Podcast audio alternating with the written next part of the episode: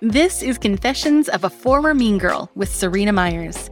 I'm a master transformation mentor and shadow guide, and I work with heart centered, high achieving women who are on the journey to becoming the truest version of themselves, which is only possible by first accepting all that they are.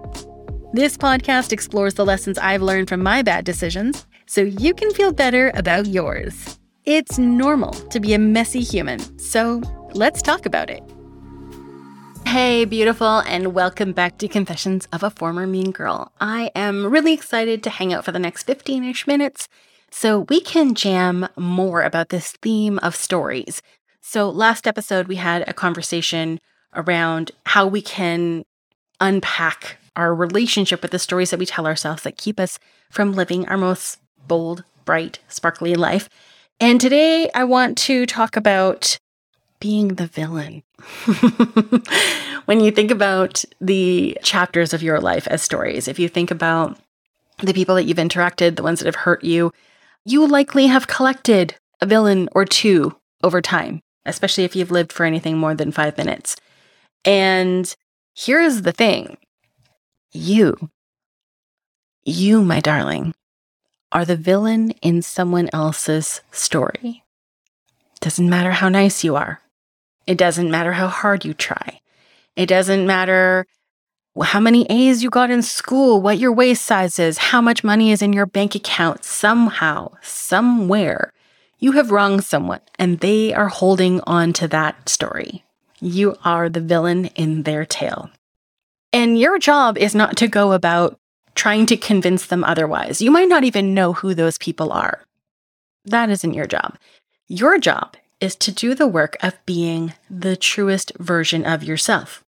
Period. That's what you came here to do. That's what life is all about.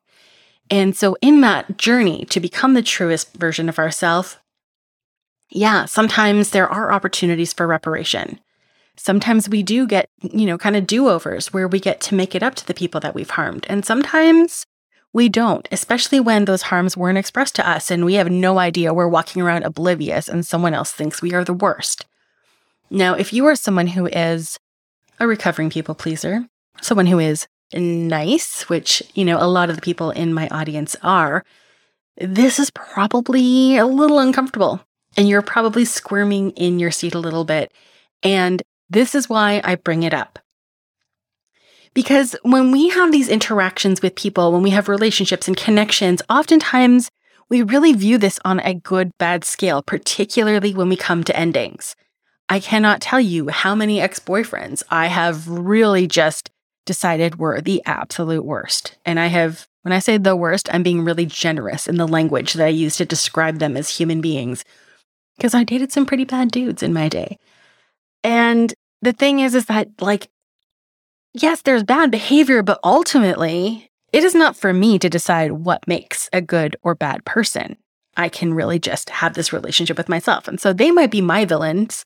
And frankly, I'm probably at least one of theirs, I can imagine. And I need to be able to sleep at night. Because here is the thing if you are going about your life doing everything you can to A, not be a villain in someone else's story, and I'm not talking about not just being an asshole, I'm talking about like really like tiptoeing and walking on eggshells and overgiving and just like being so like accommodating, like above and beyond. I'm not talking about just normal stuff. I'm talking about where you are losing part of yourself because you are so needing to be loved, accepted told that you're good or whatever. You cannot buy your place in someone's life. You cannot sacrifice yourself to find a place in someone else's life because that is then not you. You aren't the person who has found that relationship. You aren't the person who is that perfect employee. You aren't the person who is actually like the Instagram influencer. You are just doing those things. You are playing a persona because if you are not in your truth, it doesn't matter how nice you are, it's not real. And so in doing so, you are avoiding, you know, becoming the villain, but at what cost? And we see this in the relationships that we have with our people. And when we struggle with holding up boundaries, where we are so busy chronically overgiving that we are forgetting that we eventually are going to tap out. We have a finite amount of resource in terms of our time, our energy, our money. We can only give so much. And we want to be in a place where when we are giving, that it's because we desire to give, because it is our natural thing, because we are bestowing kindness upon people that's in exchange because they've been really kind to us.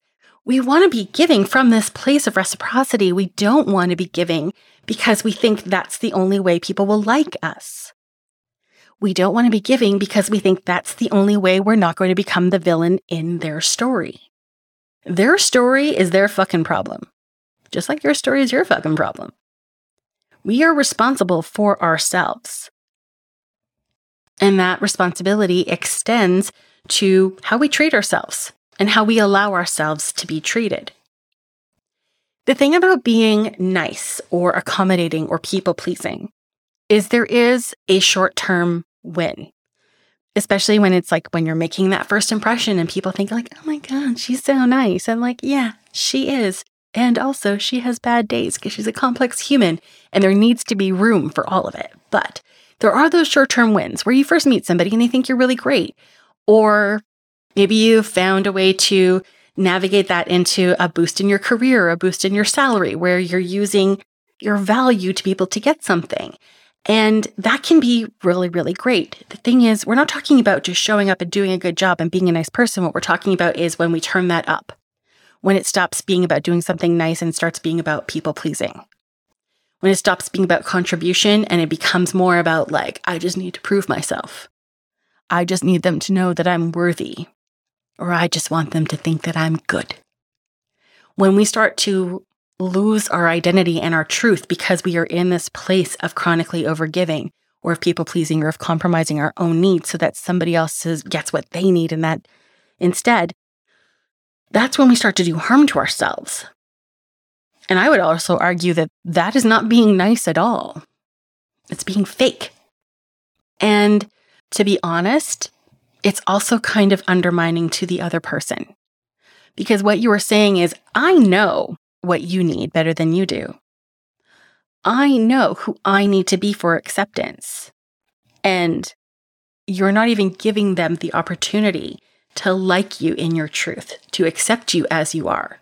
You're making assumptions about what they can handle and what they desire and what they're willing to have.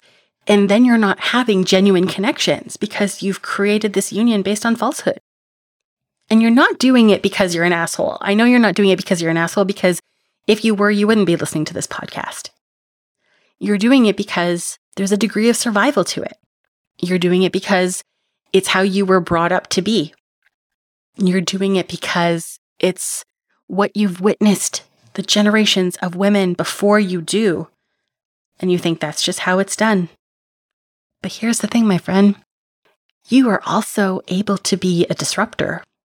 You are also able to challenge yourself when you feel that default setting of people pleasing and boundary crossing coming in, where you can stop and take a breath and go, Do I actually want this? And my favorite question is compromising myself right now worth the cost? Because when we do this work, when we abandon ourselves to be able to make somebody else more comfortable, it has a toll. It has a price. And it starts to impact how we view the world. It starts to impact how we view ourselves. It starts to impact what we believe we deserve. And if we're parents, then that continues on because then we become the examples that the children are following and they're believing this holding back, this watering down, this limiting self is that's the way a woman has permission to show up. And to that, I say, fuck that. We didn't come into this life to do things the way everybody before us did it. We came into this life to be the truest version of ourselves, and we cannot do that if we are afraid of being the villain in someone else's story. You don't have control over what people are going to think or feel about the way that you live your life. And even if you are doing everything where you are honoring yourself and it pisses people off, whether it's good or bad is not even a question anymore. They just don't get it. They don't agree with your path. That is not something wrong with you. It is not yours to change. And if they don't like it, they are fully free to not have a relationship with you, to not have to engage with you. They can distance themselves. Your job is not to try to make it easier for them to decide if they like you or not. Your job is to be the truest version of you. And if they don't like you, fuck them. Like, doesn't matter. Because when you go to the place of knowing yourself, of honoring yourself, of setting boundaries, of spending your time on the things that really matter to you, where you are living really fucking lit up and really inspired, and you have total ownership of who you are, then it's okay. Them not liking you, them thinking you're a bitch, that's actually like not that big of a deal. Now, if you do things wrong, of course, if you feel right, go ahead and make reparations. But it's not your job to convince anybody that you're good. What's good anyway, honestly? But this disruption, this permission, this validation of who you are and what you want and how you live your life, these are not typically innate things because oftentimes it's been tamed out of us. Because oftentimes it's been tamed out of us, and sadly, it's been tamed out of us when we were very young. And so, honestly, this is why I created my group program, Ignite the Lit Up You. I have gotten comfortable with the discomfort of being disliked. I have found such value and such, honestly, like passion and fuel in living aligned to my truth, even if it was a bit different than other people would do it. The devotion that I have learned to show myself, despite everything that I knew and everything that I've had projected at me, has allowed me to live my life with such liberation. And I want all women to have that. I want to be a part of this group of phoenixes just rising from the ashes. And while we burn down all the things that were holding us back and all the old ways of being that just don't belong in our lives anymore. We know better now, so we should be doing better now. And so, Ignite is going to be starting in October. And it would be such an honor to be your guide. So if you're listening to this and you're fist pumping the air and you're like, fuck yes, I need that. I am tired of feeling caged in my own damn life. Let me be part of this journey. Let's do it together. And let's do it in a community of other women who are on their individual journeys where we get to walk alongside each other so that we are both alone and together at the same time where we are changing the game. We are changing the relationship that we have with ourselves. And by doing so, we are redefining what it means to be a woman. So I hope you'll join me. And that is that for this week. I hope this message finds you safe and happy and healthy. And I'm sending you so much love.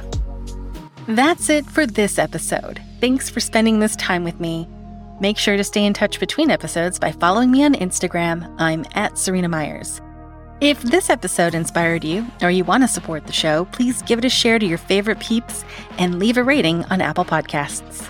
I'll see you next time.